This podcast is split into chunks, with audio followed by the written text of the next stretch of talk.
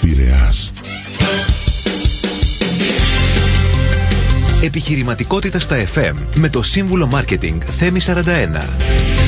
Tips, ιδέες, συμβουλές και μυστικά για την ανάπτυξη της επιχείρησής σας εδώ στο κανάλι 1.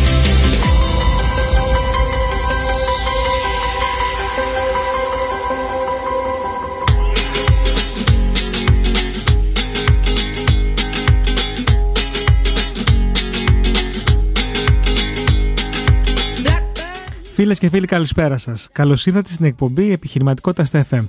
Είμαι ο σύμβουλος Marketing Θέμης 41 και θα είμαστε παρέα για μία ώρα.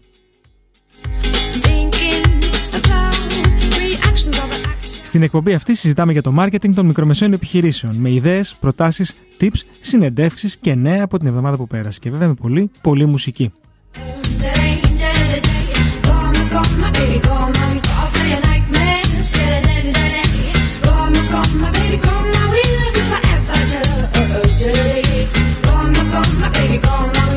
Όπως κάθε Τετάρτη απόγευμα, 7 με 8, θα είμαστε μαζί εδώ στο κανάλι 1 90,4. Μαζί μας μπορείτε να μιλήσετε στο Viber, το οποίο βέβαια επιλέγετε κάθε εβδομάδα, 695 904 904.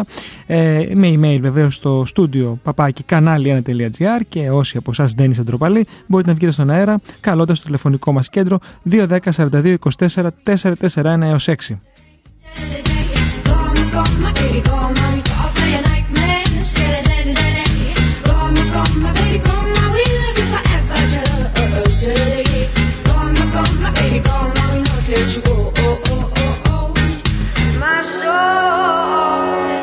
Σήμερα θα μιλήσουμε για την διαχείριση του χρόνου. Θα δούμε πώς μπορείτε να βρείτε την ισορροπία προσωπικής και επαγγελματικής ζωής, πώς θα μπορέσετε να τα χωρέσετε όλα σε ένα 24ωρο και να μείνει χρόνος και για εσά. Ένα θέμα το οποίο διαφημίζουμε εδώ και δύο εβδομάδες.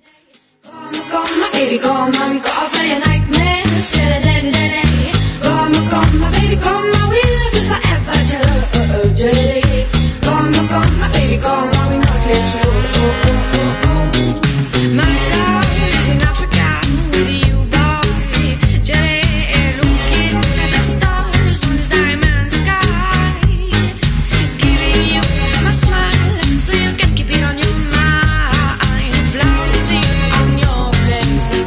Πριν ξεκινήσω με το ε, σημερινό μας θέμα, θέλω να απαντήσω σε μια ερώτηση που λάβαμε ε, από μια Κροάτρια στην εκπομπή της προηγούμενης Τετάρτης και δεν προλάβαμε να απαντήσουμε λόγω χρόνου.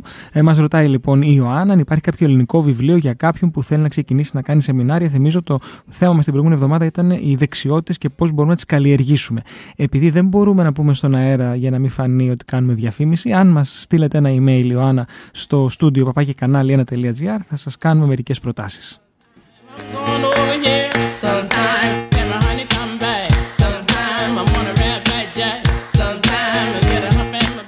Χρόνος. Όταν τον κυνηγάμε, όλο μας φεύγει.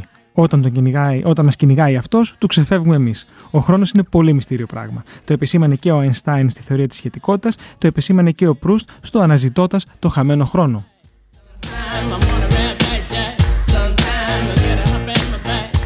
Όταν έχουμε να ολοκληρώσουμε ένα project, η εργασία επεκτείνεται μέχρι να χρησιμοποιηθεί όλος ο χρόνος που υπάρχει για την ολοκλήρωσή της. Θυμηθείτε όταν ετοιμάζαμε εργασίες για το πανεπιστήμιο. Δεν δουλεύαμε καθόλου το εξάμεινο, τελευταία εβδομάδα τρέχαμε. Είτε έχεις λοιπόν δύο ώρες περιθώριο για να τελειώσεις κάτι, είτε δύο εβδομάδες, συνήθως το τελειώνεις στην εκπνοή του χρόνου ή και μερικές φορές μετά την εκπνοή.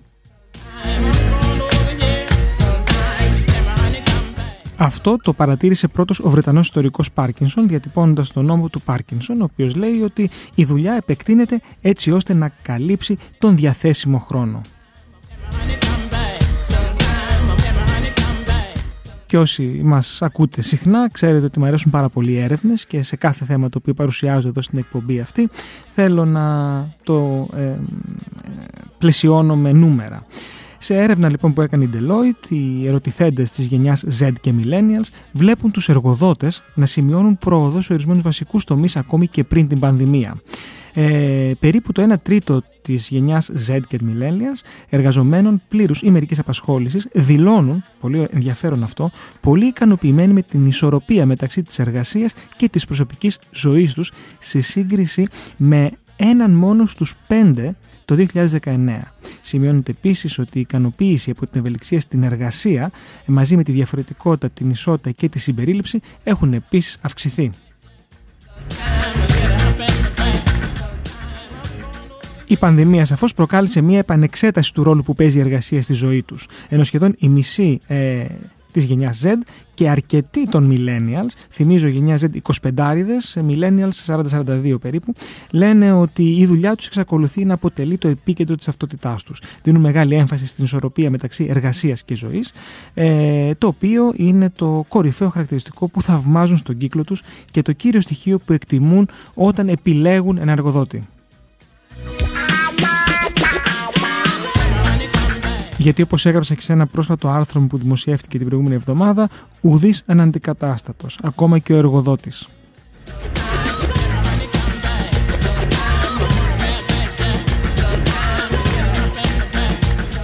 Μαζί μου για να συζητήσουμε αυτό το θέμα του χρόνου, πώς μπορούμε να το διαχειριστούμε, πώς μπορούμε να ισορροπήσουμε μεταξύ δουλειάς, ζωής, να τα χωρέσουμε όλα σε ένα 24ωρο, είναι η ζωή Λιόλιου. Καλησπέρα, καλώς ήρθες. Καλησπέρα Θέμη, σε ευχαριστώ για την πρόσκληση. Εγώ σε ευχαριστώ που είσαι εδώ. Είσαι business coach, facilitator, σύμβουλος ανάπτυξης δεξίτων και συγγραφέας. Ε, γεννήθηκες στη Θεσσαλονίκη, μεγάλωσες στην Καβάλα, ζεις και δραστηριοποιείσαι στην Αθήνα. Σωστά. Έχεις πιάσει όλη την Ελλάδα. Έχεις σπουδάσει οικονομικά στο Αριστοτέλειο Πανεπιστήμιο Θεσσαλονίκη, έχεις MBA και ε, μεταπτυχιακό στη διοίκηση ανθρωπίνου δυναμικού από το Οικονομικό Πανεπιστήμιο Αθηνών. Έχεις εκπαιδευτεί στη λογικοθυμική και γνωσιακή συμπεριφορική, θερα... συμπεριφορική θεραπεία.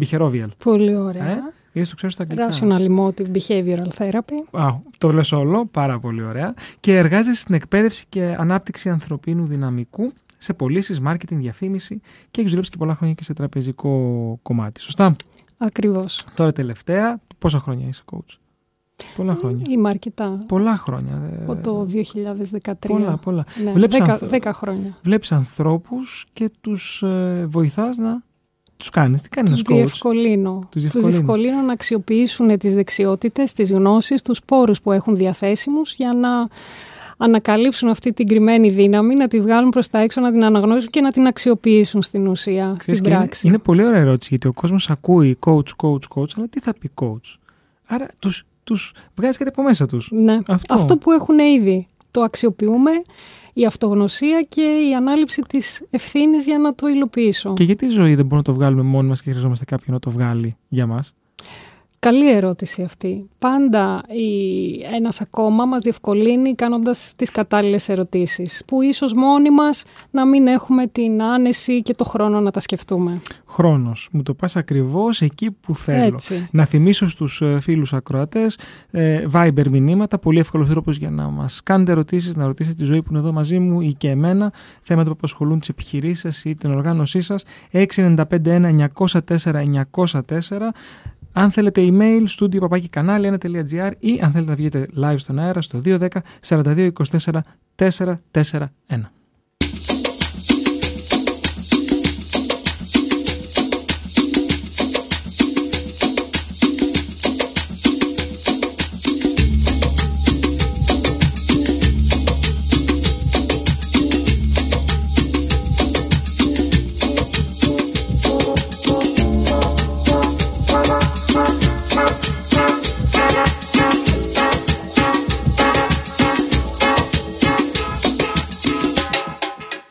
Λοιπόν, ζωή. Μιλήσαμε για το χρόνο. Όλα εκεί καταλήγουν. Και εμείς έχουμε μία ώρα μπροστά μας για να συζητήσουμε για το χρόνο. Τι εννοούμε ως διαχείριση χρόνου; Τι εννοούμε λοιπόν, να πούμε αρχικά τι είναι ο χρόνος. Ο οποίος είναι ένας ουσιαστικός και πολύτιμος πόρος ναι. πολύτιμος πόρος στη ζωή μας, ο οποίος τι διαφορά έχει σε σχέση με τους άλλους πόρους. Δεν μπορεί ούτε να απογραφεί, ούτε να αγοραστεί, ούτε να ελεγχθεί με κάποιον τρόπο. Και όπως έλεγε ο Πίτερ Ντράκερ, ένας ε, φιλόσοφος, ας το πω, ένας του σύγχρονου, ο ιδρυτής του σύγχρονου management, ότι η διαχείριση του χρόνου για έναν εργαζόμενο, για έναν ηγέτη, για έναν άνθρωπο που ηγείται μιας εταιρείας είναι πάρα πολύ ε, κρίσιμη σημασία για την επίτευξη των επιθυμητών αποτελεσμάτων του. Και αυτός ο διαχωρισμός μεταξύ προσωπικής και επαγγελματικής ζωής; Το ένα επηρεάζει το άλλο. Δεν είναι διαχωρισμός, είναι, είναι μαζί. Έτσι λοιπόν η διαχείριση του χρόνου, η διαδικασία αυτή της οργάνωσης και του προγραμματισμού του τρόπου με τον οποίο θα κατανείμουμε το διαθέσιμο χρόνο μας ανάμεσα στις δραστηριότητες που έχουμε τόσο στην προσωπική όσο και στην επαγγελματική ζωή μας διευκολύνει στο να διατηρήσουμε αυτή την ισορροπία. Αν δεν καταφέρουμε να τον διαχειριστούμε τότε σίγουρα δεν θα έχουμε την αποτελεσματικότητα που θέλουμε και αυτό θα μας προκαλέσει κάποιο άγχος. Και έχει έρθει η πρώτη ερώτηση εδώ στο Viber. Ε, μας γράφει εδώ ένας ακροατής ότι ε, στη δουλειά του ο συνάδελφός του αξιοποιεί πολύ καλά τον χρόνο, είναι αυτός α, μπερδεύεται, κάπου, κάπου το χάνει. Η, ερώτηση είναι αν ο κάθε άνθρωπος μπορεί να διαχειριστεί διαφορετικά τον χρόνο ή υπάρχει ένα μοτίβο, ένα σύστημα, κάτι το οποίο ακολουθούμε. Κάθε άνθρωπος, έτσι, ανάλογα με την προσωπικότητά του, με το χαρακτήρα του, έχει έναν δικό του ξεχωριστό τρόπο, είναι υποκειμενικός. Έτσι. Άρα λοιπόν μπορεί να υπάρχουν διάφορα στυλ διαχείρισης του χρόνου. Προσωπικά βλέπω πελάτες και βλέπω ανθρώπους που τα καταφέρνουν και είναι πολύ αποτελεσματικοί, ακόμα και αν δεν κάνουν μια εξαιρετική διαχείριση του χρόνου. Από την άλλη, είναι το μυστικό έχω, ε, Εκείνοι θα μας πούνε, πρέπει να καλέσουμε σιγά σιγά έναν ένα από αυτούς τους επιχειρηματίες να μας λένε έτσι, ποιο είναι το μυστικό. Το έχω παρατηρήσει όμως ότι είναι αποδοτικοί γιατί καταφέρνουν εσωτερικά να το, να το διαχειρίζονται. Από την άλλη υπάρχουν άνθρωποι που κάνουν πολύ λεπτομέρη ε, προγραμματισμό και λένε κάθε λεπτό ξέρω τι θα κάνω, χωρίς αυτό να σημαίνει ότι έχουν την αναμενόμενη απόδοση.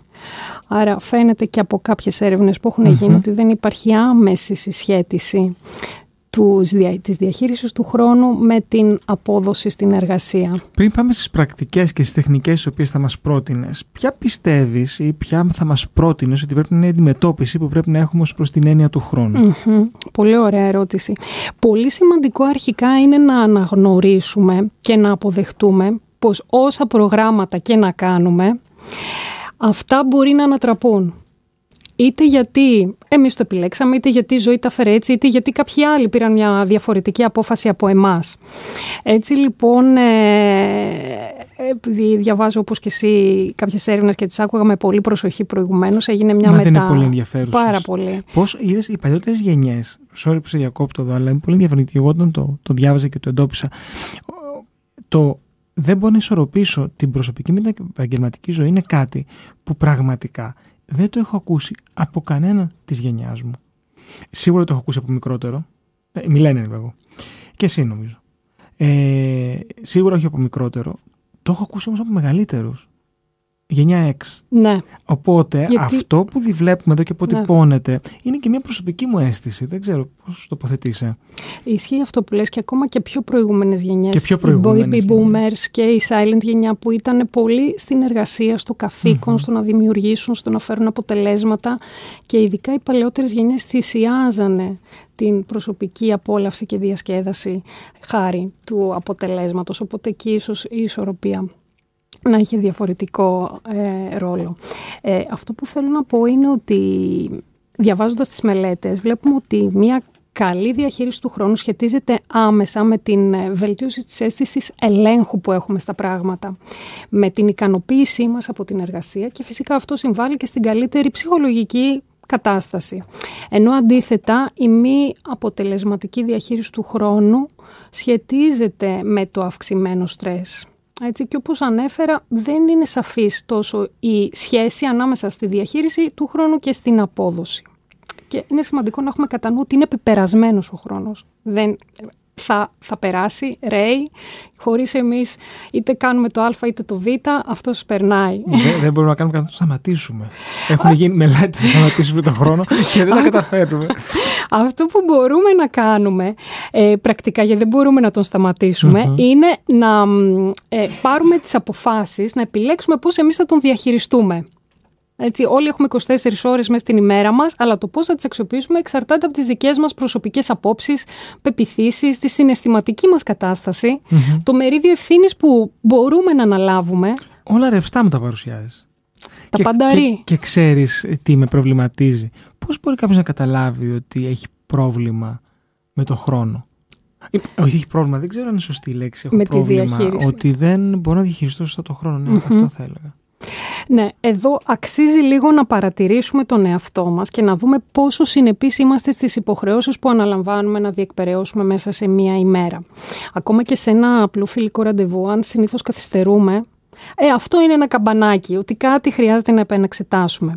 Επίσης, αν δούμε ότι έχουμε έντονη ανησυχία, έντονο στρες όταν σκεφτόμαστε τις δουλειές που έχουμε να κάνουμε, και αυτό είναι Στρες ένα καμπανάκι. Με την έννοια που το νιώθουμε, ταχυπαλμία, δεν μπορώ να κοιμηθώ. Α, με αυτή ναι, την έννοια, έτσι. Ναι, ναι, ναι. Mm. Μπορεί να το σωματοποιούμε κιόλας, όπως λες, να έχουμε ταχυπαλμία, να υδρώνουν τα χέρια μας, να υπάρχει κάποιο τρέμουλο. Όλα αυτά, ε, αν, αν όταν κάνουμε το πρόγραμμά μας αισθανόμαστε έτσι, κάτι σημαίνει ότι χρειάζεται να διαφοροποιήσουμε στον τρόπο που διαχειριζόμαστε το χρόνο.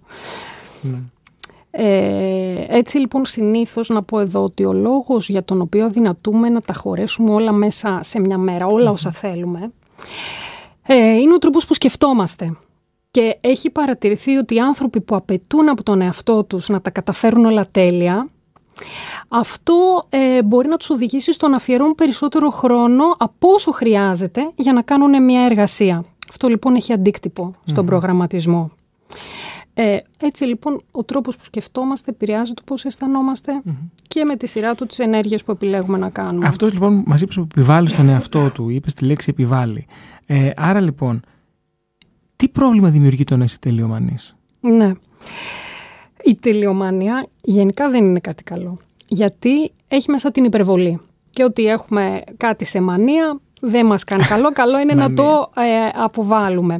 Ε, ε, είναι, είναι, καλό, είναι καλό να επιθυμούμε το τέλειο και να θέλουμε αυτά που κάνουμε να έχουν ένα καλό αποτέλεσμα ώστε να είμαστε και εμείς ευχαριστημένοι και οι άλλοι. Όμως χρειάζεται να προσέξουμε να μην υπάρχει από πίσω μια αιμονική απέτηση γι' αυτό. Συχνά οι άνθρωποι ξεπερνούν αυτό το όριο και έτσι μπαίνουν σε μια τέρμονη αναζήτηση του τελειου για τον εαυτό τους, για τους συνεργάτες, για, το, για την οικογένεια και αυτό οδηγεί σε αναβλητικότητα.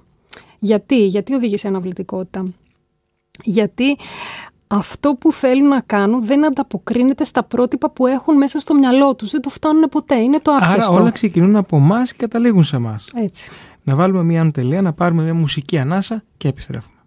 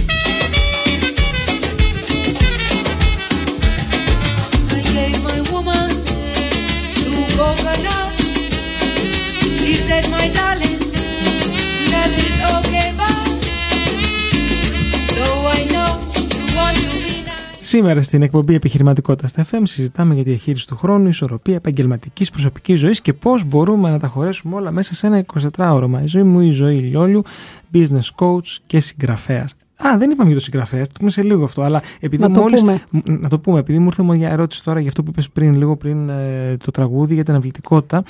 Τι, ε, πώς ορίζουμε την αναβλητικότητα, μας ρωτάνε; Ναι. Η αναβλητικότητα τι είναι, είναι η θελημένη καθυστέρηση μιας απόφασης, μιας ενέργειας, η οποία παρόλο που γνωρίζουμε ότι αν την καθυστερήσουμε δεν θα μας βγει σε καλό, ε, το κάνουμε. Προτιμούμε δηλαδή να αποφύγουμε να πάρουμε μια απόφαση που μπορεί να μας προκαλέσει ένα άγχος. Και έτσι καθυστερούμε κάποιες εργασίες. Επίσης, υπάρχει μια άποψη που την ανέφερες ε, τελευταία στιγμή. Η θελημένη, το, το επιλέγω ναι. Ναι. Ή υποσυνείδητα το αποφεύγω. Τι από τα δύο; Και το ένα και το άλλο. Και επιλέγω, αλλά και το αποφεύγω και τελικά αποφασίζω να το κάνω. Έτσι. ε, γιατί είπες προηγουμένως για τις εργασίες που τις κάναμε τελευταία στιγμή.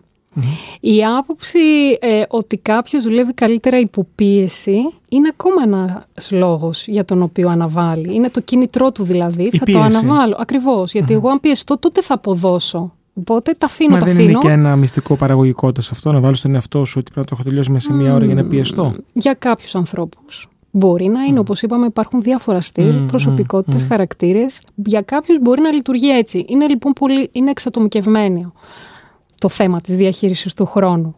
Ένας άλλος λόγος που αναβάλουμε είναι ότι μπορεί να μην θέλουμε να δυσαρεστήσουμε κάποιους ανθρώπους. Mm-hmm. Δούλευα με έναν πελάτη μου, ο οποίος έθετε υψηλούς στόχους στην ομάδα του έτσι, και ήθελε να επιτευχθούν. Όμως τι πρόβλημα είχε; Δυσκολευόταν να βάλει όρια στους ανθρώπους δεν τους ε, έκανε παρατήρηση όταν γινόταν ένα λάθος, γιατί ήθελε να είναι πάντα αριστός να τον αποδέχονται, να τον θαυμάζουν, να, να είναι ο καλός της υπόθεσης. Κατά συνέπεια, οι στόχοι δεν επιτυγχάνονταν. Εκείνος όμως ήταν καλός, τον αγαπούσαν όλοι. Όλοι. Ε, ναι, αλλά όμως πρόβλημα. Το αποτέλεσμα δεν ερχόταν. Και έτσι οι πελάτες δεν μέναν ευχαριστημένοι. Να θυμίσω στους ακροατές μας το Viber μας 6951-904-904. Περιμένουμε τα μηνύματά σας, ήδη έχουμε αρκετά, θα τα απαντήσουμε, θα απαντήσουμε σε περισσότερο μπορούμε. Στο email μας, studio papaikανάλι1.gr και 210-42-24-441 αν θέλετε να υποβάλλετε ζωντανά ερώτηση στη ζωή ή σε μένα. Ζωή, ποιο είναι το βαθύτερο ε, ε, αίτιο που κρύβεται πίσω από την τελειομανία και πίσω από την αναβλητικότητα. Ο, ο, πολύ ωραία ερώτηση. Νομίζω ότι ένας ψυχολόγος θα ήταν καταλληλότερος να απαντήσει αν υπάρχει έτσι, κάτι βαθύτερο και ποιο είναι αυτό. Αυτό όμως που μπορώ να πω, έτσι, για να διευκολύνω λίγο και τους ακροατές να κατανοήσουν αν υπάρχει τους ίδιους κάτι βαθύτερο, είναι να εξετάσουν αν υπάρχουν, να παρατήσουν τις σκέψεις τους, εάν αυτές είναι έντονα απαιτητικές ή μη ρεαλιστικές για την επίτευξη του αποτελέσματος. Ε, για την άνεση με την οποία θέλω να φέρω το αποτέλεσμα. Για ότι πρέπει οπωσδήποτε, όπως ανέφερα προηγουμένως, όλοι να με συμπαθούν, να έχω καλές διαπροσωπικές σχέσεις. Αν λοιπόν πιάσω τον εαυτό μου να κάνει, έτσι, να έχει απαιτήσεις για κάτι άπιαστο, ε, αξίζει να το διερευνήσω. Ε, θέλω να μας μιλήσεις τώρα για το coaching στην πράξη. Θέλω να μας μιλήσεις για το Λάμπρο. Ο Λάμπρος Αστέρης. Ο, ε, ο αγαπημένος μου ήρωας. Να εξηγήσουμε όμως τι είναι αυτό. Είναι το βιβλίο σου. Έτσι. Το, ε, είναι καιρός που το έχω διαβάσει, αλλά το Λάμπρο τον θυμάμαι σίγουρα. Ε, ε, ίσως είσαι το καταλληλότερο άτομο για να μου πεις έτσι, ε, για το Λάμπρο Αστέρι. Τι να πω, είναι ένας άνθρωπος ο οποίος είναι εξαιρετικός στη δουλειά του και αναλαμβάνει ρόλο ε, αρχηγού ομάδας ρόλο διοικητή ομάδας. Οπότε το εκεί αξίζει. δυσκολεύει, το αξιζει γιατί φέρνει τα αποτελέσματα.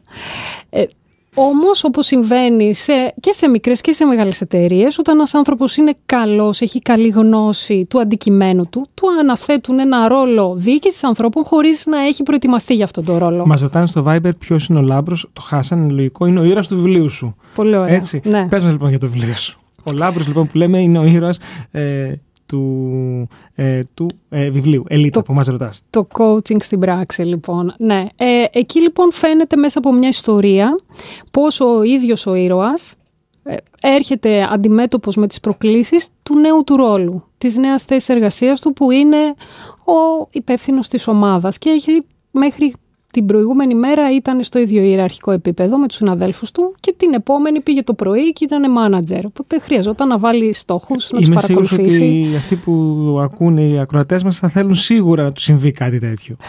Τους το εύχομαι και αν τους συμβεί τους προτείνω να, ε, να διερευνήσουν λίγο πώς θα το αναπτύξουν.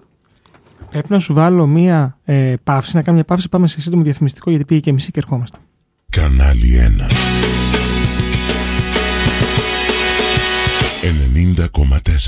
Πίσω στην εκπομπή Επιχειρηματικότητα στα FM, είμαι ο σύμβουλος Marketing Θέμης 41. Καλεσμένη μου σήμερα η business coach ε, Ζωή Λιόλιου και μας έλεγε πριν τη διακοπή για το βιβλίο που έχει γράψει και για τον Λάμπρο.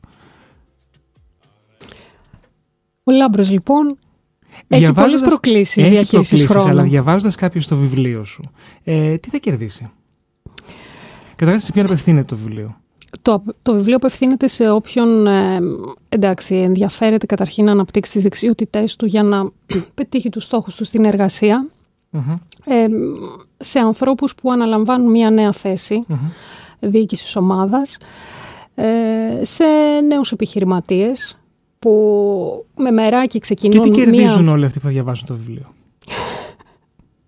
Θα κερδίσουν, ε, ευελπιστώ να κερδίσουν την απόλαυση της ανάγνωσης του, ενός ε, βιβλίου και να ταξιδέψουν, καθώς επίσης ε, έχω ακούσει ότι αρκετοί ταυτίζονται με τις εμπειρίες του Λαύρου, με τις περιπέτειες που περνάει ο Λάμπρος και παίρνουν και κάποια εργαλεία, κάποιες τεχνικές που μπορούν να τις αξιοποιήσουν στην καθημερινότητά τους στην εργασία. Τέλεια. Λοιπόν, θυμίζω στους ακροατές μας ε, στο Viber μπορείτε να στείλετε τα μηνύματά μας σας 695 904 email στο στούντιο παπάκι κανάλι1.gr ή στο τηλεφωνικό μας κέντρο αν θέλετε να βγείτε live στον αέρα 210 42 24 441. Ζωή. Πάμε στα πρακτικά. Πώς μπορούμε να οργανώσουμε καλύτερα το χρόνο μας; Βασική προϋπόθεση είναι, ε, σίγουρα εξαρτάται από το στήλο όπως είπαμε και προηγουμένως, αλλά βασική προϋπόθεση είναι να θέσουμε τους στόχους μας. Έτσι, και από εκεί να κάνουμε μία λίστα με όλες τις εργασίες, με όλες τις δράσεις που χρειάζεται να ακολουθήσουμε για να πετύχουμε αυτό το στοχο Ε, έτσι λοιπόν... Ε, Άρα νούμερο ένα στόχος. Νούμερο ένα στόχος. Δύο. Νούμερο δύο, ε, λίστα με εργασίες, ενέργειες, δράσεις, ώστε να επιτευχθεί mm. αυτός ο στόχος.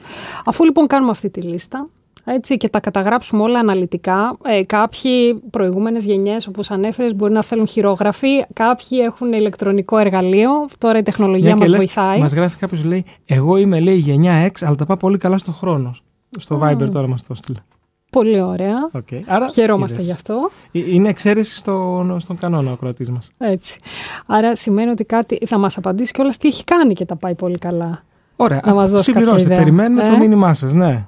Ε, ο Αργύρης να μας γράψει. Αφού λοιπόν ε, κάνουμε αυτή τη λίστα, όπως μας εξυπηρετεί χειρόγραφα, ηλεκτρονικά, κάποιοι έτσι τα καταγράψουμε ένα-ένα, ε, μετά αξίζει να αξιολογήσουμε την κάθε εργασία. Και πώς γίνεται αυτό. Να βάλουμε δηλαδή τις προτεραιότητες, να διαχωρίσουμε κάθε εργασία σε σημαντική και πήγουσα. Τι σημαίνει σημαντική, σημαίνει είναι η εργασία μας που έχει άμεση σχέση με την επίτευξη αυτού του στόχου και με το ρόλο μας. Έτσι, ως επιχειρηματίας πρέπει να ολοκληρώσω ε, τις, ε, τις προμήθειες, πρέπει να κάνω ραντεβού με πελάτες για να αναπτύξω την επιχείρησή μου. Να ως, ακριβώς. Ε, πρέπει, ως, αν είμαι διευθυντής, ε, θέλω να ετοιμάσω μια αναφορά. Αυτή είναι μια σημαντική Και φυσικά να δω ποιες είναι επίγουσες. Πότε λύγει δηλαδή μια προθεσμία και πρέπει άμεσα να την ε, ε, ακολουθήσω. Πρέπει να κάνω κάποιες πληρωμές, πρέπει να στείλω την ε, πρόταση στον πελάτη σε ένα διαγωνισμό. Αυτό είναι κάτι επίγον. Άρα λοιπόν τα σημαντικά και επίγοντα είναι πρώτα-πρώτα. Προτεραιοποίηση. Προτεραιοποίηση, έτσι. Και αφού τα προτεραιοποιήσω, τα βάζω στο πρόγραμμά μου. Τι θα κάνω τη Δευτέρα, τι θα κάνω την Τρίτη, τι θα κάνω την Παρασκευή; Άρα ουσιαστικά μπορεί αυτό να λειτουργήσει και σαν ένα checklist αυτό που μας λες. Ένα, δύο, τρία, τα έκανα. Ωραία, άρα οργανώθηκα. Έτσι. Και, παίρνω ναι. ικανοποίηση. Εγώ προσωπικά όταν το κάνω αυτό και κάνω ένα τικ, παίρνω έτσι σημαντική ικανοποίηση. Έφυγε από, από πάνω μου. Ε, στόχος, στοχοθεσία. Όλα βασικά από εκεί ξεκινούν. Mm, ακριβώς. Πόσο σημαντική είναι η στοχοθεσία και για την ε, διαχείριση του χρόνου μας, αλλά και γενικά για τη ζωή μας, την επαγγελματική αλλά και την προσωπική. Ναι. Γιατί νομίζω ότι εσύ ως coach πάνω στο στόχο δουλεύεις. Έτσι ακριβώς. Έτσι ακριβώς. Από αυτή όπως είπες εξαρτώνται οι προτεραιοτητες που θα θεσουμε Ε, είναι σημαντικό όμως ο στόχος που θα βάλουμε να πληρεί κάποια κριτήρια. Δηλαδή πηγαίνω ε, σε ραντεβού με τον πελάτη και μου εκφράζουν να, ε, να αυξήσω το πελατολόγιο. Έτσι, γενικά και αόριστα. ναι, και, και να το κάνουν και εμένα που πηγαίνω ως σύμβουλος πια. Ε, και διαφορά να το πούμε ότι ο coach σου βγάζει την, ε, την ανάγκη, ο σύμβουλος σου λέει τι να κάνεις. Είναι δύο διαφορετικά πράγματα. Mm. Τον σύμβουλο τον πληρώνεις για την εμπειρία του. Ε, τον coach για να σε κινητοποιήσει. Ε, και εγώ όταν πηγαίνω μου λένε αυτό βεβαίως να αυξήσουμε τον τζίρο. Ναι, βεβαίως. Να το κάνουμε. Είσαι έτοιμος να βοηθήσεις τον κόσμο. Οι πελάτες που ήδη έχει τους έχεις ε, μεγαλώσει όσο ε, μπορείς, τους έχεις διατηρήσει, είναι ικανοποιημένοι. Mm-hmm. Βάζω τελεία σε διάκοψη. Ναι, ναι. Ε, είναι σημαντικό λοιπόν αυτή την επιθυμία ε, να την περιγράψουμε ως ένα στόχο Ε, όσο πιο συγκεκριμένο μπορούμε και μετρήσιμο. Πόσο της εκατό δηλαδή να τον αυξήσω αυτό το τζίρο, μέσα σε πόσο χρονικό διάστημα να τον αυξήσω αυτό το τζίρο. Έλα, πες πώς λέγεται είναι κάτι εφικτό. αυτό το ωραίο. Πες το, πες το, γιατί σίγουρα το ξέρουν οι ακροατές μας. Πώς το, το ξέρουν λένε; οι ακροατές. Τους έχεις εκπαιδεύσει εδώ, ε, να θέτω smart στόχους. Smart στόχους. Specific, measurable, achievable, έτσι. Ναι. Και realistic και φυσικά time oriented. Ακριβώς, δηλαδή να είναι μετρήσιμος. Συ, συγκεκριμένη, ναι. μετρήσιμη, mm-hmm. επιτεύξιμη, ε, ρεαλιστική και χρονικά προσδιορισμένη. Ρεαλιστική έτσι, αν σου πω Θέμη ξεκίνα τώρα σε πέντε λεπτά από τον Πειραιά και φτάσεις στο Σύνταγμα να πίνεις καφέ. Θα ξεκινήσεις; Μωρ, θα ξεκινήσω στα πέντε λεπτά, δεν θα φτάσω. Δεν θα φτάσεις. δεν θα το πετύχεις. Έτσι λοιπόν, ε, είναι σημαντικό να βάλουμε εφικτούς στόχους για να παρακινούμαστε να προσπαθήσουμε για αυτούς. Οκ. Πάρα πολύ ωραία. Λοιπόν, να θυμίσω πάλι τα τηλεφωνά μας Viber 6951 904 904 email studio κανάλι1.gr και τηλεφωνικό κέντρο 210 42 24 441 Dans une heure je reviens, que ce soit propre, qu'on puisse y manger par terre. Trois heures que j'attends. Franchement, il est fabrique ou quoi? Heureusement que c'est que de verre. Appelle-moi ton responsable. Et fais vite, elle pourrait se finir comme ça. Ta carrière. Oui, célébrons ceux qui ne célèbrent pas. Encore une fois, j'aimerais lever mon verre à ceux qui n'en ont pas. À ceux qui n'en ont pas.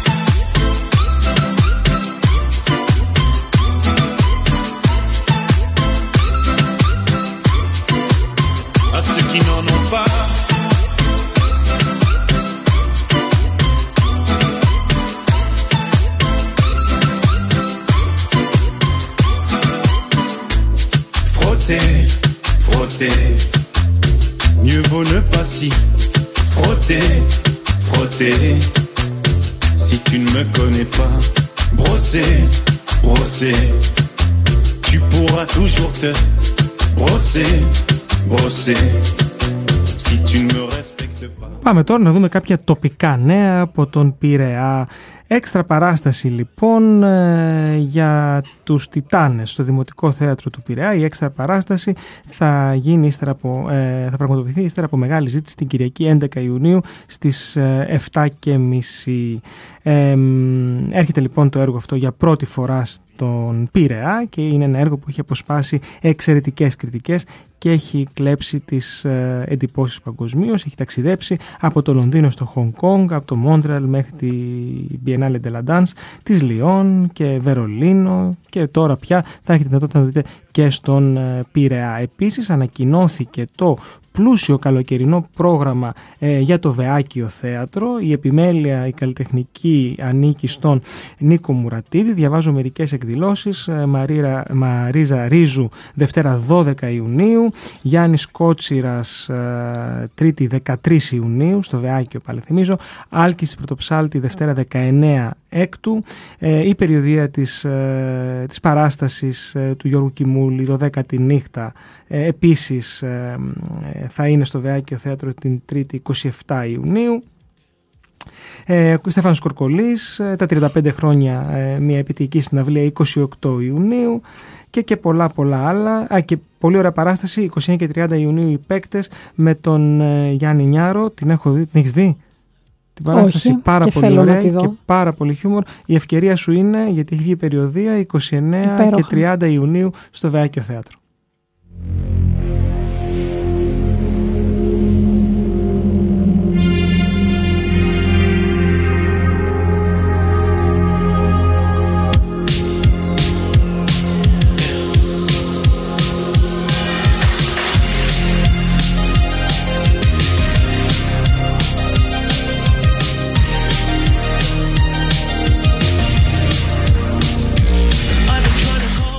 Smart στόχοι λοιπόν ζωή, μας είπες πριν, ε, πώς θέτουμε στόχους, να μετρήσουμε συγκεκριμένοι κτλ, κτλ, κτλ. Γιατί είναι τόσο δύσκολο να θέσουμε καλούς στόχους; Τι μας δυσκολεύει; Μας δυσκολεύει γιατί ε, φοβόμαστε ότι μπορεί να μην τους επιτύχουμε. Αυτός ο φόβος λοιπόν πολλές φορές μας αποτρέπει και να θέσουμε στόχους αλλά και να προσπαθήσουμε για αυτούς. Γιατί μπορεί να μην εμπιστευόμαστε στον εαυτό μας ότι θα τα καταφέρουμε.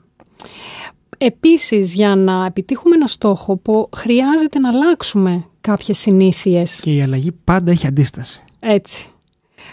Σε κάθε άνθρωπο βέβαια είναι διαφορετική η χρονική διάρκεια που παίρνει για να γίνει μια αλλαγη αλλά αν δεν υιοθετήσουμε νέες συνήθειες ε, είναι σχετικά δύσκολο να, κάνουμε την, να πετύχουμε το αποτέλεσμα που θελουμε Επίσης η έλλειψη γνώσης. Μπορεί να μην ε, ε, γνωρίζουμε και πώς να θέσουμε συγκεκριμένους ρεαλιστικούς, όπως λέγαμε, χρονικά προσδιορισμένους στόχους και αυτό να μας δυσκολεύει και φυσικά, το λέμε έτσι και στα οικονομικά, το κόστος ευκαιρίας. Αν πάρω μια απόφαση και κάνω κάτι, θα μείνει κάτι άλλο. Οπότε εκεί πέρα μπορεί να αμφιταλαντευομαι να κάνω το ένα, να κάνω το άλλο και να δυσκολεύομαι να πάρω μια απόφαση. Βέβαια, έχω την αίσθηση ότι όταν λέμε συνέχεια ναι, αυτό μπορεί επίσης να μας βγάλει εκτός του χρόνου. Ισχύει. Άρα, αν πρέπει να πω όχι, γιατί νομίζω ότι δεν μπορούν όλοι οι άνθρωποι να πούν όχι, με ποιο τρόπο μπορώ, με ποιο μηχανισμό μπορώ να πω όχι με τάκτ, ε, σε εργασίες που πιθανόν με βγάλουν εκτός προγράμματος, άρα χάζω και το χρόνο μου. Ναι. Και ε, αυτό συμβαίνει πολύ σε νέους ε, επιχειρηματίες που έχουν ξεκινήσει μόνοι τους, καταπιάνονται με όλα και δυσκολεύονται να πούν αυτό το όχι. Μπορούμε όμως να πούμε όχι, έτσι με ευγένεια και δίνοντας μία εναλλακτική να το υλοποιήσουμε σε έναν άλλο χρόνο. Με έναν άλλο τρόπο ή κάποιος άλλος να το αναλάβει. Έτσι, οι άνθρωποι λοιπόν όπως λες δυσκολεύονται ακόμα και όταν είναι η προφανέστερη απάντηση γιατί φοβούνται ότι θα προσβάλλουν κάποιον, θα χάσουν έναν πελάτη, δεν θέλουν να πάρουν απόφαση και θέση στη συγκεκριμένη στιγμή και έτσι επιλέγουν να πούνε κάτι ενδιάμεσο. Άσε με να το σκεφτώ, Θέμη, θέλεις να έρθω στο ραδιόφωνο; Κάτσε λίγο, θα σε ειδοποιήσω. Όχι, και έτσι το αναβάλω. καταστράφηκα, γιατί δεν γίνεται. Η εκπομπή βγαίνει live. Δεν γίνεται να το σκεφτώ λίγο. είναι το μόνο. Είναι ατυχές το παράδειγμα. Είναι το μόνο που δεν μπορεί να. Άρα, εγώ σου απάντησα αμέσως. Δεν σου είπα με να το σκεφτώ. ε, αυτό λοιπόν προέρχεται από την πεποίθηση των ανθρώπων ότι αν το αναβάλουν χρονικά ε, θα κερδίσουν χρόνο. Αλλά αυτό δεν ισχύει. Γιατί ένα όχι είναι καλύτερο για όλους. Εξοικονομεί χρόνο και για, για τις δύο πλευρές και έχουμε την αίσθηση ότι κάτι καταφέραμε, το βγάλαμε από τη μέση, κάναμε ένα τικ στη λίστα μας και έτσι συνειδητοποιώντας ότι δεν χρειάζεται να ξανασχοληθούμε με αυτό το θέμα, νιώθουμε ότι πετύχαμε και κάτι και μας δίνει την ικανοποίηση να δοκιμάσουμε την επόμενη ενέργεια. Ξέρεις τι έχω ετοιμάσει ζωή για τους ακροατές; Σε κάθε εκπομπή ναι. έχω μια μικρή ενότητα, δύο-τρία λεπτά, όπου δίνω κάποια συγκεκριμένα tips και ιδέες για το πώς μπορούν να λειτουργήσουν στην καθημερινή τους ε, επαγγελματική ζωή. Το ξέρω και είναι πολύ χρήσιμα όλα αυτά τα tips, τα ακούω. Και, και μου το λένε και άνθρωποι που ακούνε συστηματικά την εκπομπή ότι τα εφαρμόζουν και τους, ε, και τους ε, βοηθούν. Σήμερα λοιπόν έχω ετοιμάσει ένα quiz ανοιχτών ερωτήσεων σε 10 κατηγορίες όπου ο ενδιαφερόμενος μπορεί να αξιολογήσει την ισορροπία μεταξύ προσωπικής και επαγγελματικής ζωής. Πάμε να δούμε την πρώτη κατηγορία. Ανοιχτές ερωτήσεις. Ποιες είναι οι προτεραιότητες σας στη ζωή, Πώς βάζετε στη σειρά την οικογένεια, τους φίλους, την υγεία, την καριέρα και τα χόμπι σας; Δεύτερη κατηγορία. Πώς διαχειρίζετε το χρόνο σας μεταξύ εργασίας και προσωπικών δραστηριοτήτων, έχετε καθορισμένο πρόγραμμα ή είστε περισσότερο ευέλικτοι; Πόσο συχνά στην τρίτη κατηγορία αφιερώνετε χρόνο για τον εαυτό σας, το χόμπι σας ή άλλες απολαύσεις για την ε, ε, εκτός εργασίας σας; Τέταρτη κατηγορία. Πώς διαχειρίζετε το στρες και την πίεση; Πέμπτη κατηγορία. Πώς διατηρείς την ισορροπία μεταξύ εργασίας και προσωπικών σχέσεων. Κάνεις προσπάθεια να διατηρήσει επαφή με την οικογένειά σου. Έκτη κατηγορία βρίσκεις ισορροπία στην προσωπική ευτυχία και στην εργασιακή ευτυχία. Έβδομη κατηγορία. Ποια είναι τα μέτρα που έχεις λάβει για να κρατήσεις ισορροπία; Όγδοη κατηγορία. Πώς επικοινωνείς με ανθρώπους που πραγματικά είναι σημαντικοί για σένα και απουσιάζεις συχνά ε, από επαγγελματικές υποχρεώσεις. Ένατη κατηγορία. Ποια μέτρα λαμβάνεις για να διατηρήσεις την ευεξία σου και τη σωματική σου υγεία; Και δέκατη κατηγορία πώς νιώθεις, πολύ έντονο το ρήμα, μεταξύ, για την ισορροπία μεταξύ προσωπικής και επαγγελματικής ζωής; Νιώθεις ικανοποιημένος;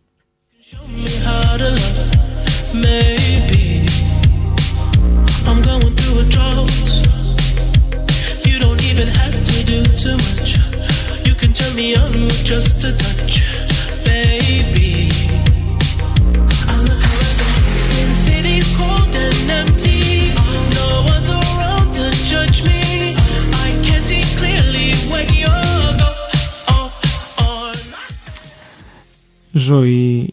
Μάθαμε να λέμε όχι. Ε, ε, μάλλον μας είπες πώς μπορούμε να ναι. πούμε όχι σωστά. Αξίζει να το δοκιμάσουμε. Έχω πελάτες οι οποίοι σιγά σιγά αρχίσανε και το βάζανε στην καθημερινή τους συνεργασία και είδανε ότι τους γλίτωσε πολύτιμο χρόνο για σημαντικές και πήγουσες προτεραιότητές τους. Το όχι είναι καταπληκτική λέξη. Αρκεί να ξέρεις πώς να το πεις σωστά. Σωστά και πότε.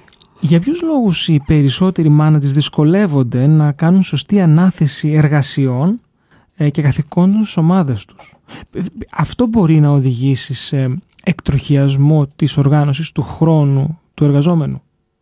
Πολύ πιθανό, εάν δεν αναθέτω εργασίες και επιλέγω να τα κάνω όλα μόνη μου και μόνος μου, ε, τότε πώς θα δώσω την ευκαιρία και στους ανθρώπους μου να αναπτυχθούν; Και έτσι στην ουσία γυρνάνε όλα σε μένα. Δεν γνω... Πολλοί νέοι επιχειρηματίες που ξεκίνησαν μόνοι τους με μεράκι και αγάπη και ξέρανε πολύ καλά τη δουλειά χωρίς έτσι ιδιαίτερες γνώσεις διοίκησης ανθρώπων άρχισαν σιγά σιγά να αναπτύσσονται και συνέχισαν να εργάζονται με τον ίδιο τρόπο που εργαζόταν όταν ήταν δύο-τρία άτομα στην εταιρεία. Ξαφνικά έγιναν 30 τα άτομα και εξακολουθούν να έχουν αυτή τη συγκεντρωτική, ας το πούμε, τάση ε, όπως είναι όλες οι μικρές και μεσαίες επιχειρήσεις. Ο συγκεντρωτισμός, μας βέβαια, όλα, πρέπει, ακόμα, όλα περνάνε από εκεί βεβαίως.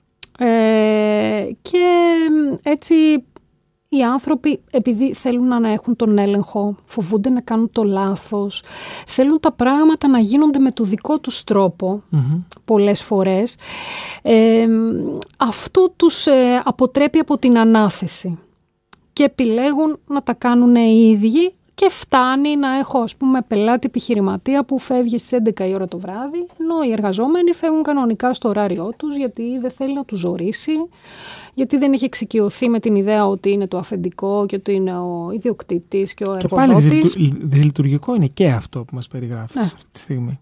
Ακριβώς. Είναι κάποιοι από τους λόγους για τους οποίους οι άνθρωποι δυσκολεύονται να κάνουν ανάθεση.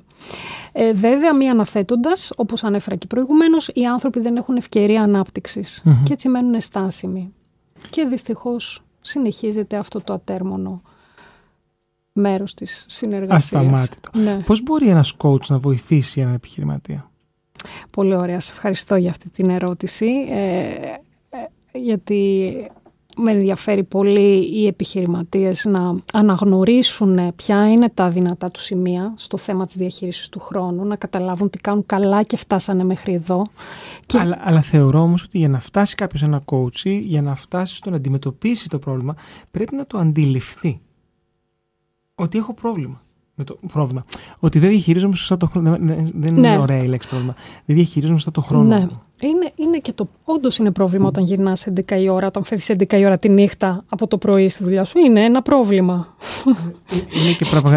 ρεαλιστικό πρόβλημα. Τι θα γίνει ο σύντροφος στο σπίτι, τι θα γίνουν τα παιδιά; Λοιπόν, άρα εκεί χρειάζεται λίγο να αναγνωρίσει ο ίδιος τι, τι κάνει καλά, ποια είναι τα δυνατά του σημεία και τι είναι αυτό που χρειάζεται να αναπτύξει για να βελτιώσει το κομμάτι της διαχείρισης του χρόνου. Φυσικά να τον βοηθήσουμε να βάλει τους στόχους και να αναλάβει δράση για να τους υλοποιήσει ε, σιγά σιγά. Βέβαια η δράση μπορεί να περιλαμβάνει να, ε, να κάνω ένα εκπαιδευτικό πρόγραμμα, να κάνω κάποιες συνεδρίες coaching, να μιλήσω με έναν πιο έμπειρο που είναι σαν και εμένα να λάβω mentoring, να βρω έναν μέντορα που είναι αρκετά έτσι, ε, τελευταία άλλο το coach, πολύ. Άλλο mentor, ναι. άλλο consultant. Ακριβώς. Διαφορετικά πράγματα. Ναι, ναι, ναι. Πάει ναι. σε διαφορετικό τύπο, κατηγορία και ανθρώπου. Έτσι, έτσι. Ο μέντορα είναι ένας έμπειρος στο χώρο που μεταλαμπαδεύει γνώση στο ίδιο αντικείμενο, πέρασε από την ίδια θέση, και έχει συνήθως. εργασία. Είναι ναι. προμπόνο. Ο μέντορα, όταν κάνω mentoring, είναι προμπόνο συνήθω. Ναι, μπορεί, μπορεί να Έτσι γίνει. Είναι ναι, ναι, ναι, ναι. Ο, προμπόνο δηλαδή δωρεάν. Και πολλές, ε, πολλές εταιρείες έχουν αναπτύξει και προγράμματα mentoring. Οι mm παλαιότεροι μεταλαμπαδεύουν γνώσεις στους νεότερους. Είναι, ναι, είναι, έχεις, έχεις μια, μια πατρική φιγούρα. Τώρα εντάξει δεν είναι σεξιστικό αυτό, αλλά έχεις μια φιγούρα που είναι πιο όρημη από σένα, η οποία σου μεταφέρει με ωραίο τρόπο και παραδείγματα ε, πώς πρέπει να, Την... να εξελιχθείς και πρέπει να σε εμπνέει. Αυτό είναι. Έτσι. Αυτό είναι. Λοιπόν, Ζωή, σε ευχαριστώ πάρα πολύ για σήμερα. Θέμη, εγώ σε ευχαριστώ. Που ήσουν εδώ. Είχαμε πολύ όμορφη συζήτηση. Ε... Εύχομαι να την απολαύσαν εκεί οι ακροατές. είχαμε ερωτήσεις αρκετές, οπότε θεωρώ ότι υπήρξε ενδιαφέρον και για αυτό το θέμα. Εμείς να σας θυμίσω, φίλες και φίλοι, ότι τα λέμε και τηλεοπτικά μέσα από τη συχνότητα του One Channel κάθε Σάββατο και Κυριακή 12.30 το μεσημέρι με την εκπομπή Marketing in Practice. Ε, το θέμα που έχουμε αυτό το Σάββατο έχει να κάνει με τους influencers. Πώς μπορεί μια επιχείρηση να κάνει influencing marketing. Μαζί μας στο στούντιο του One Channel θα είναι η Ανούσα Μελά, η γνωστή από τη μόδα και την ομορφιά. Do up a do up shoo, be do be do up a do up a do up shoo, be do be do up a do up a do up shoo, be do be do up a do up a do up shoo, be do be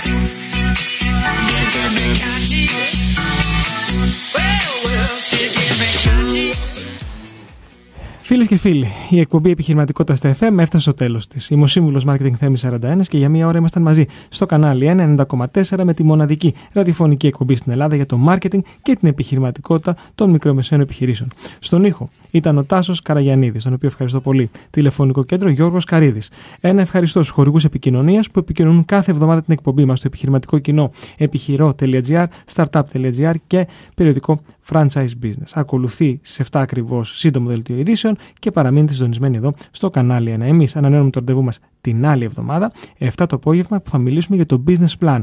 Τι είναι, πώς είναι χρήσιμο και πώς θα σας οδηγήσει στην κερδοφορία. Μέχρι τότε να είστε καλά και πάντοτε επιχειρηματικά δραστήριοι. Καλό σας βράδυ.